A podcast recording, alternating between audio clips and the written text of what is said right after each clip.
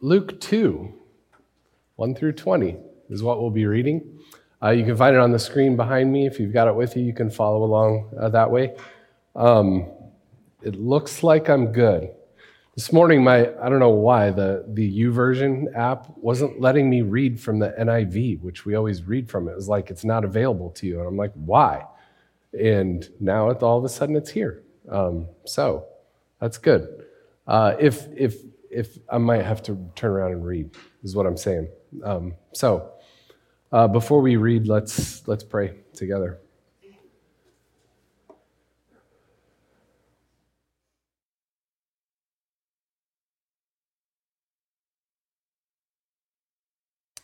Again, Lord, we're grateful for, for the scriptures, for, for this book. And uh,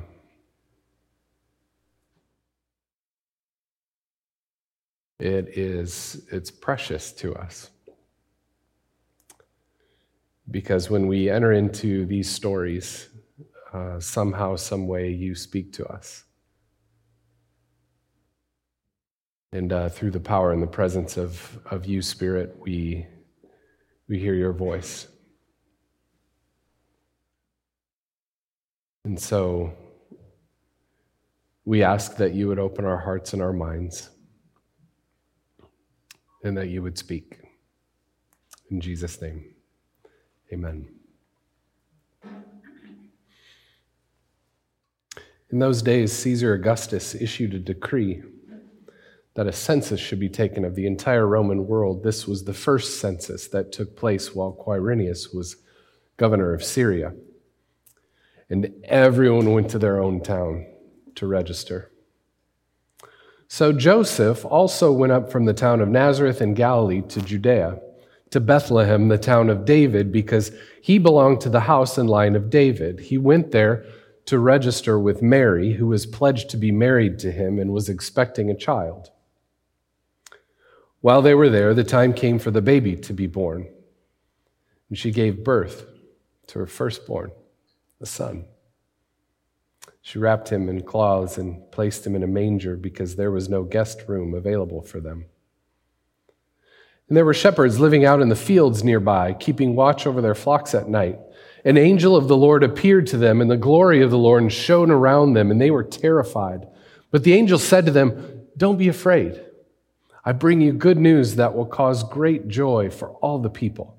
Today, in the town of David, a Savior has been born to you. He is the Messiah, the Lord. This will be a sign to you. You will find a baby wrapped in cloths and lying in a manger. Suddenly, a great company of the heavenly host appeared with the angel, praising God and saying, Glory to God in the highest heaven, and on earth peace to those on whom his favor rests. When the angel had left them and gone into heaven, the shepherds said to one another, Let's go to Bethlehem and see this thing that has happened, which the Lord has told us about. So they hurried off, and they found Mary and Joseph and the baby who was lying in the manger.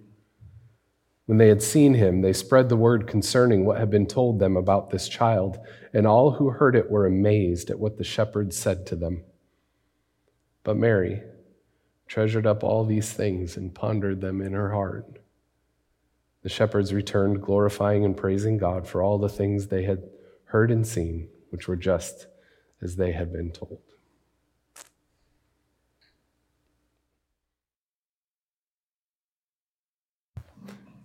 Good story. I like it. Mary treasured up all these things and pondered them in her heart. I really like that line. Um, because it, it makes me realize that, that Mary wasn't just a, a vessel to be used, she had agency. She thought about this. She was a smart, young, but smart, thoughtful person. After all that had happened, as she sat there in the quiet, in the stillness, in the darkness, and she treasured up all these things and she pondered them in her heart. Do you wonder what she was thinking? I think the story sort of invites us to wonder what Mary was pondering, what was going through her mind. I mean, who knows? I mean, maybe she would just rehearse the, the events of the past day and night. I don't know. Have ordinary Joseph, ordinary Mary experiencing the, the birth of an extraordinary child on a somewhat ordinary night. The way that Luke tells it, um, Mary and Joseph had been traveling for about a week or so from Nazareth to Bethlehem.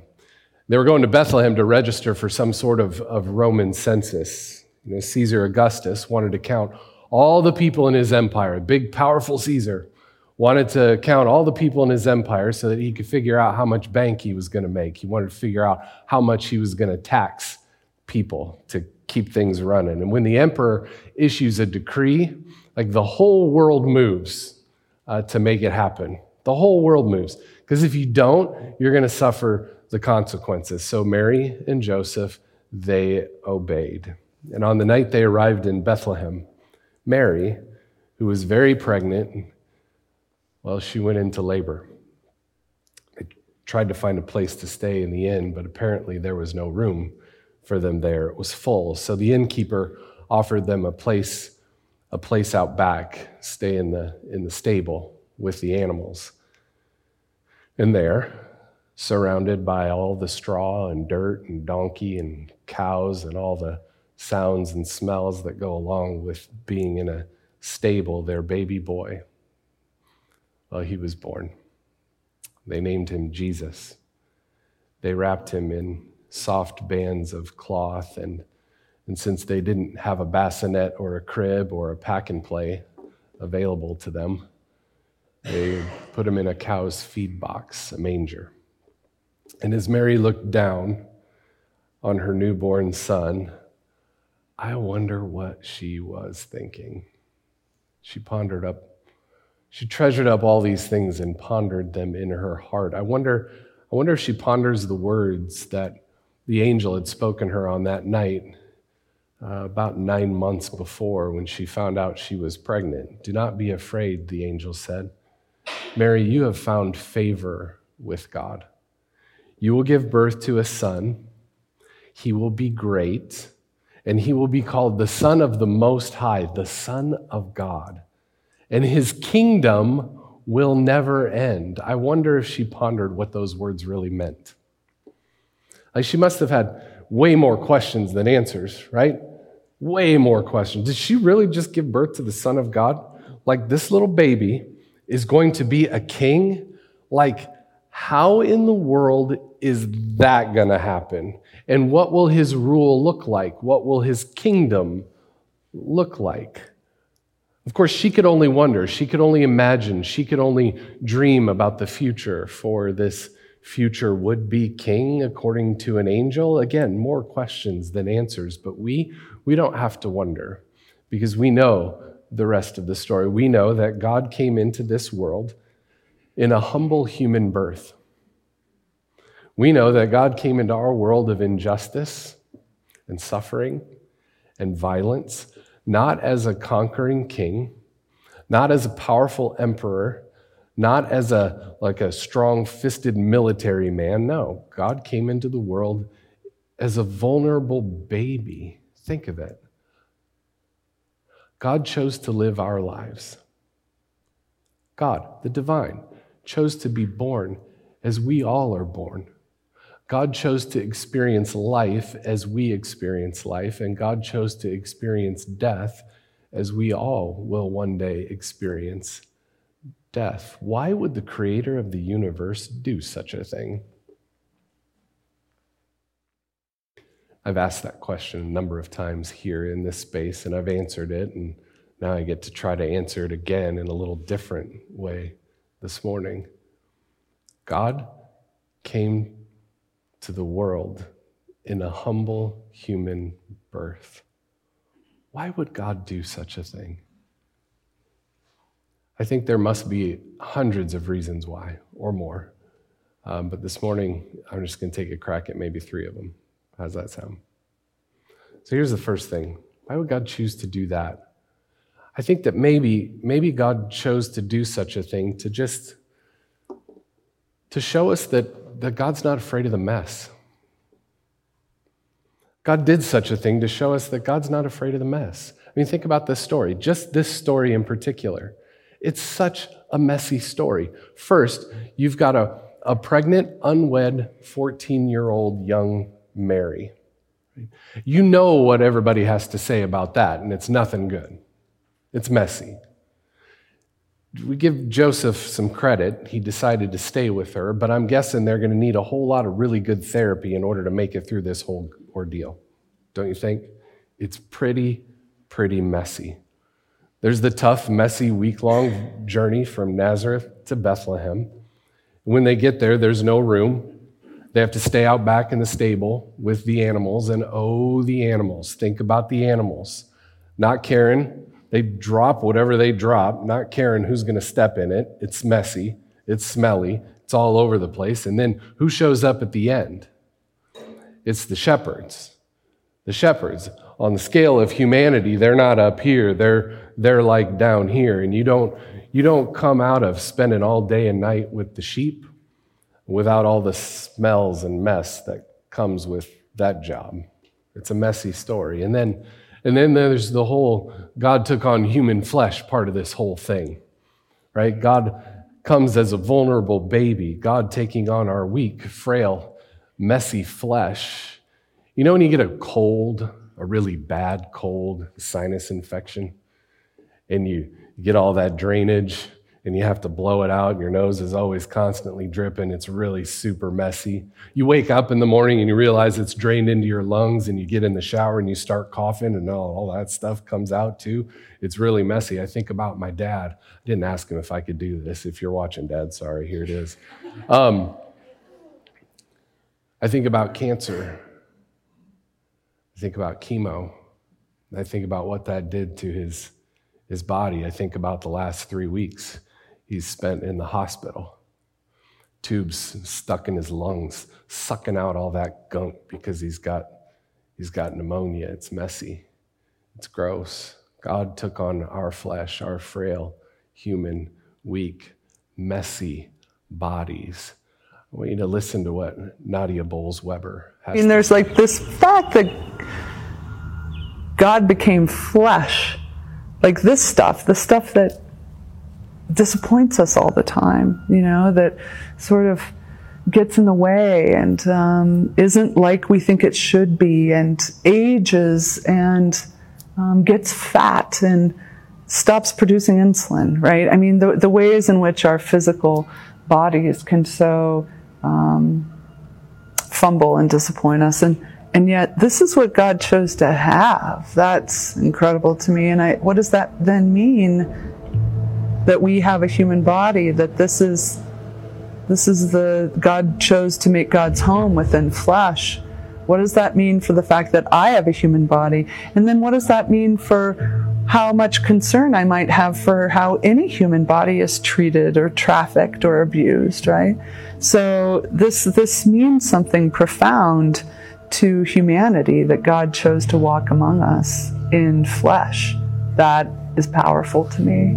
And there's like this fact that God's not afraid of the mess. God took on human flesh. God's not afraid of the mess, including yours, your mess. God's not afraid of it.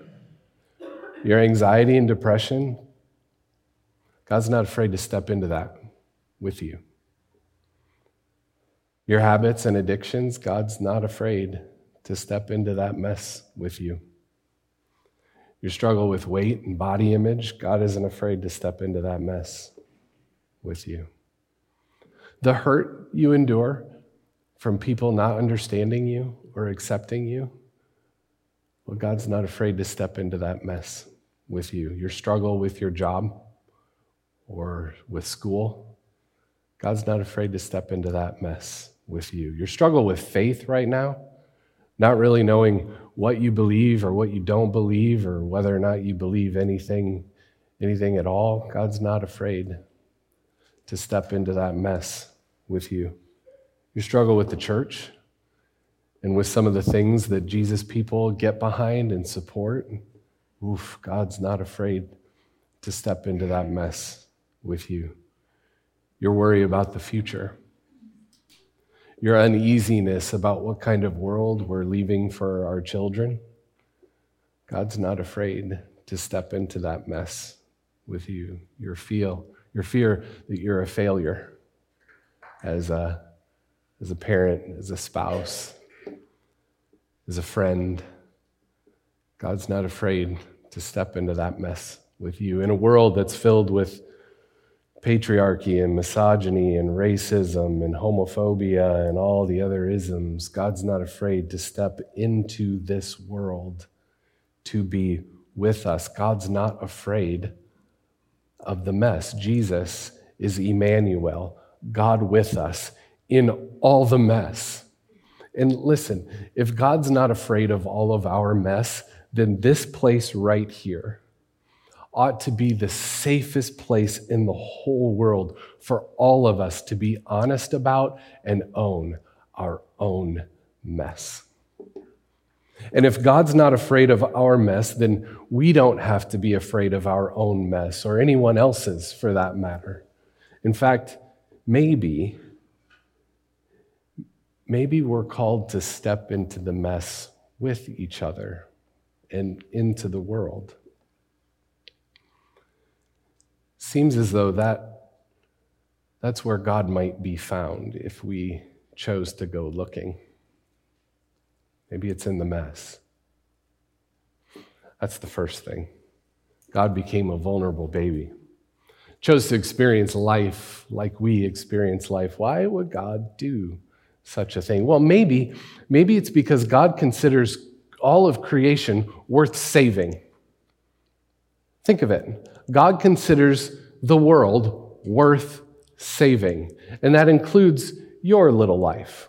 Look, this whole Christmas thing, this whole unbelievable and incredible idea that God was born in a barn out back with the animals as a baby, I don't think it's only comprehensible to me if God thought that human beings in general were worth saving. It's only comprehensible. Why else would God go through the trouble of becoming one of us and enduring all the mess unless God thought we were worth saving? Of course, it's a very normal, I think, and human thing to doubt that reality. I mean, just think of the mess that is all of our lives. Think about the one or two things I mentioned earlier that you sort of identified with, or the things that you thought of when I was talking about how messy life is and how God isn't afraid to step in the mess with you. Think about that. Why would God think that our little lives are worth saving? Well, I don't know that it has anything to do with anything that we've done. I think God just decided that we were worth it. You're worth saving. I want you to hear that this morning. You're worth saving. You're worth it. You're worth healing. You're worth it. You're worth being made whole again. Think about all the other stories in the Bible that sort of bear witness to this idea. We could start way back with Abram and Sarai. They weren't anything special. Go read that story, Genesis, way back at the beginning. Like they weren't anything special. God seemed to just pluck them out of obscurity, almost out of nowhere. Like, why them? We don't know when. We don't know why. The story doesn't tell us. God just plucks these two people out of obscurity. They're already old, right? But God still's like, I'm choosing you. And He chooses them to create this new kind of community that blesses. This new kind of community that is a blessing to the world and eventually through which the Savior of the world will come.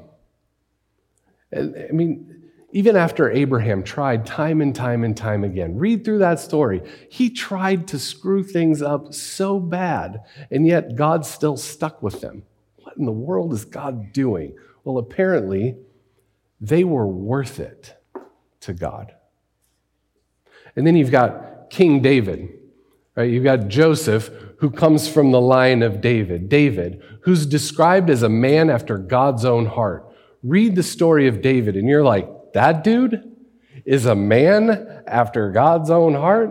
You got to be kidding me. You read his story and it doesn't, and you read, you read some of the Psalms that are attributed to him, and it doesn't take you very long to figure out that here was a guy who battled with depression and anxiety most of his adult life, if not his entire life.